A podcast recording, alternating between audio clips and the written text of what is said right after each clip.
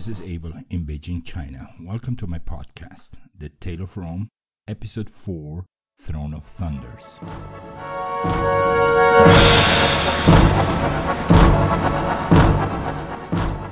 Last week we saw how Romulus dealt with three top topics of the day the army of Rome, the female population of Rome, and the Senate of Rome. This week we will see the rest of his life and how his life ends, not an ounce less mythological than his whole life before. But before we start, I would like to make something clear. Rome, the city of the seven hills, had seven kings, right? Right. From the year 753 BC until the year 509 BC, Rome had a grand total of seven kings. That means those seven kings ruled Rome for 244 years. Let's see. Seven kings, 244 years. If I divide 244 by 7, I get 34.8, which means that each king must have ruled Rome for an average of 34 years and 9 months. Even though this is not a physical impossibility, I can tell you something right away. In the course of human history, there has not been any empire or state or nation or even a private company or entity that has been so blessed to rule for so long and have only seven rulers. The exceptional case of Her Majesty Queen Elizabeth II of the United Kingdom is by far one of the longest reigns in recent history, but this cannot be seen as the norm. Yes, she ruled since 1952, which means she held the crown for 65 years, but that will not be repeated two, three, or let alone seven times. A little more on that in a bit, but first let's go to the Latin word of the week. Last week we had the word nisi. Nisi is a Latin preposition and its meaning is unless. I want to add here that there is a Latin phrase that was often carved into sundials of the time and it went more or less like this Horas non numero nisi serenas. Five words. Horas non numero nisi serenas. The transliteration for these five words would be something like Hours aren't counted unless peaceful, but the word peaceful means sunny rather than peaceful. So the actual phrase means hours without sunlight are not counted, which is quite logical since we're talking about a sundial. Okay, now let's see the Latin word of the week of this week. This week's Latin word of the week is pullus. Let me spell that for you. P U L L U S. As always, you can either see the answer on the website that is www.thetaleofrome.com or you can wait until next episode where we will talk a bit about this Latin word. Let me get that web address one more time www.thetaleofrome.com. And now let's go back to our tale, The Tale of Rome. Where were we? Oh, yeah, I was going on a rant about Rome having only seven kings. And at the end of the day, what I'm trying to say is that I don't believe, not even for a minute, that Rome had only seven kings in all those years. But since that's the way Romans wrote it, we have no other choice but to stick to their tale. All right, problem solved. I'm good. And as I mentioned earlier, Romulus and Titus Tatius shared the throne of Rome after that big event of the year 752 BC. After the Romans and the Sabines made peace, Many Sabine families and families of other tribes whose women were also abducted moved to Rome, and Rome did indeed welcome them all. In the sixth year of the kingdom of Romulus and Titus Tatius, a disagreement broke out between the Sabines and the people of the region of Laurentum. Laurentum was, if you remember, where Romulus's wife was from. According to mythology, the people of Laurentum, who felt insulted by some quarrels caused by Tatius, took advantage of a sacrifice that the king was offering in their city, and before he returned to Rome, well, they killed him. The corpse of Tatius was transported to Rome and buried on the Aventine Hill. On a side note, a while before his untimely death, Tatius offered his daughter Tatia to the man who would soon become the second king of Rome, Numa Pompilius. According to other sources of bibliography, Tatius also offered Romulus another one of his daughters, this one called Hersilia, but there is disputes today whether that marriage really happened or whether that was nothing more than a fabrication made by the Sabines to downplay the real importance of the Latins and to add importance to themselves. What we do know is that with the death of Tatius, Romulus became the sole ruler again. Also, let's notice that Tatius was never included as one of the traditional seven kings of Rome, and many thought that Romulus was actually quite happy not to have to share the throne anymore. Why do we think so? Well, let's look at this. Romulus decided not to punish the assassins of Tatius, saying that he did not want to create more problems than the ones he already had with the people of the city where his wife came from.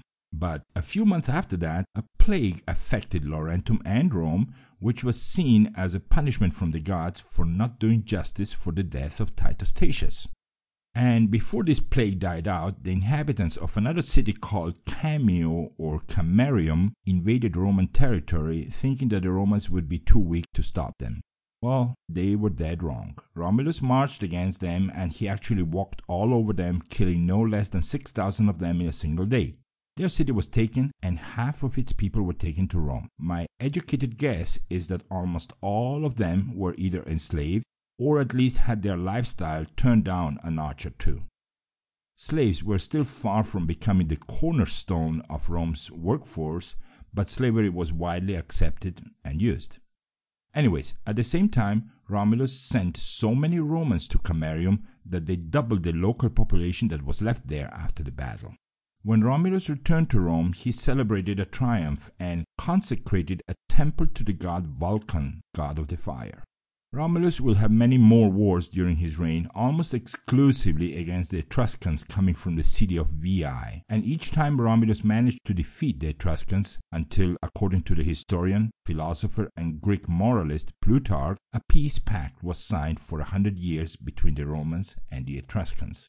Although that peace would only last for 40 years, both Livy and Plutarch do not give us a single version that matches what battles took place and what Romulus actually gained with all that fighting. And the only thing that both narrators are constantly agreeing is that Romulus, as he aged, became more and more of a despot and that he was making enemies in the Senate and among the nobility of the towns around Rome almost on a daily basis. Around that time, his grandfather, King Numitor, died, and obviously Romulus inherited the throne of Alba Longa. Seeing that he could not reign over both cities from one single throne, and as he could not move to Alba Longa, Romulus decided that Alba Longa would be administered by Romans elected annually as governors. Wanna guess how the people of Alba Longa liked this idea? You guessed it, they hated it. Slowly, the monarch began to reduce and limit the functions of the Senate, which made the situation even worse. One day, while Romulus was reviewing his troops in what today we know as the Field of Mars, and while he was seated on some kind of throne on that field, a storm showed up in the sky. A big thunder cracked down on them, and a great dust cloud rose up all around the throne and around the people standing by Romulus. But when the cloud dissipated, Romulus was no longer seated on his throne. According to the legend, the senators who were next to Romulus during the military exercise searched everywhere but never found the body of their king. He was gone with a thunder while sitting on his throne. After ruling Rome for 38 years and at the age of 53, on the 5th or 7th of July of the year 716 BC, Romulus disappeared forever. It is very interesting that even Livy admits that the king didn't have many friends among the senators, and this was very probably the cause that they themselves murdered him and hid him and then declared him ascended to heaven and turned into a lesser divinity by personal intervention of god Mars. Centuries later, Romulus became the automatic answer to many questions the Romans had in their time. Who founded the city? Romulus. Who gave his name to the city? Romulus. Who created and organized the legions that would defend the city? Romulus. Who created a senate and set up the tribes of Rome? Romulus and Romulus. And hey, who was so gracious and unselfish to even share his own throne with the king of the Sabines? You guessed it, Romulus. And what was the name of that king of the Sabines again? Oops, uh, hold on, I think I know that one. But the truth is, that's where most people trip, because until here, All other questions required zero brain effort. Just say Romulus. Well, wait a minute, that sounds awfully familiar to me. As history advances, events are cut into smaller pieces, easier to digest and to remember. And that's not just the case of Rome. Check this out. In the US, who beat the English? George Washington, of course. Who was the hero who crossed the Delaware River and took the Patriots to victory? Washington.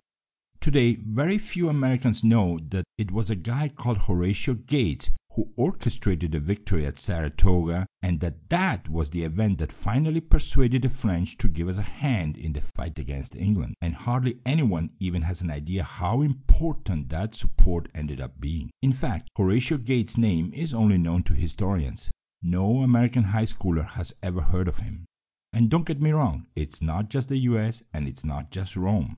This exact same picture repeats itself all the way from Canada straight down to Argentina in South America. And it repeats itself from ancient Egypt all the way to World War II or even the end of the Cold War. Sad, but true. People will only digest history if it's served like French fries. Thin, long strips of potato, salted but not too salted, hot but not too hot, and served in a paper bag so I can throw and forget after use. Here goes another personal example of mine China, since I live here since 2010. This latest generation of Chinese students never ceases to shock me. They don't even know that no more than 40 years ago, people in China did not have the right to buy a car, a fridge, or a television set. They don't know that items like rice, milk, and clothing were bought using coupons specifically designated for those items. Supermarkets with empty aisles are something that today the Chinese cannot even think of while the old ones, the people who actually went through those bad, rough times, well, they simply sigh and shut up. So, the questions go like this Who created a perfect system for the Chinese people? Mao, of course. Who defeated the imperialists and made them flee to Taiwan? Mao.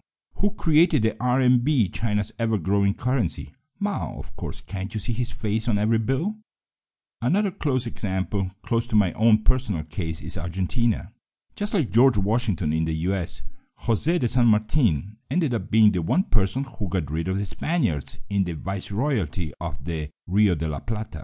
Of course, he's all over school books in Argentina as well as Chile and Peru, and of course, he's the father of the nation.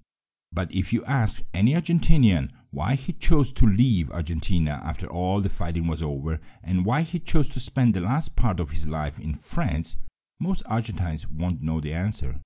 Well, the list could go on. But coming back to Rome, I just keep wondering how the historians who had the task of writing back the story of their origins didn't do more to clean up their own dirty past. Sure, there is a lot of fake tales here, and since they were already faking stuff, how didn't they fake it a little nicer? Maybe we wouldn't have Rome being founded by a guy who killed his own brother, don't you think so? For crying out loud, Romulus was raised by a whore, and his favorite pastime was to steal booty from thieves. And then, when he did make his city, he had to organize a kidnapping of women to get wives for his people, because all those people of his were such a bunch of losers that nobody would even marry their daughters to them. Oh, yeah, and then he had to fight the in laws to keep those wives for the Romans.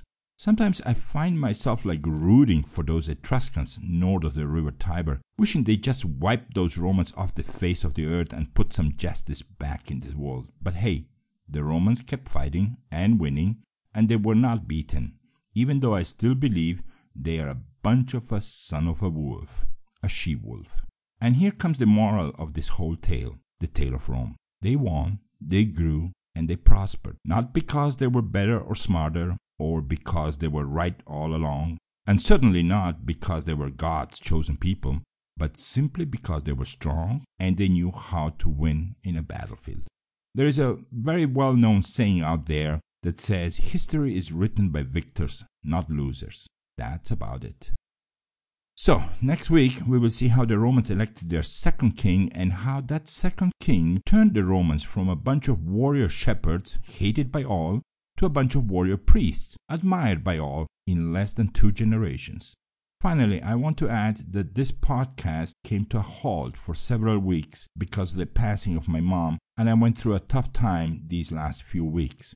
I firmly believe she's in a better place right now. And at this time, I also want to extend my prayers and thoughts to all the people suffering from the devastation caused by Hurricane Harvey in Texas and the floods that are still going on. Help each other, be nice to each other, and look beyond the small things of life because life is so much more than those small daily events that sometimes make us go sad, crazy, or nuts. Thank you for listening, and until next week.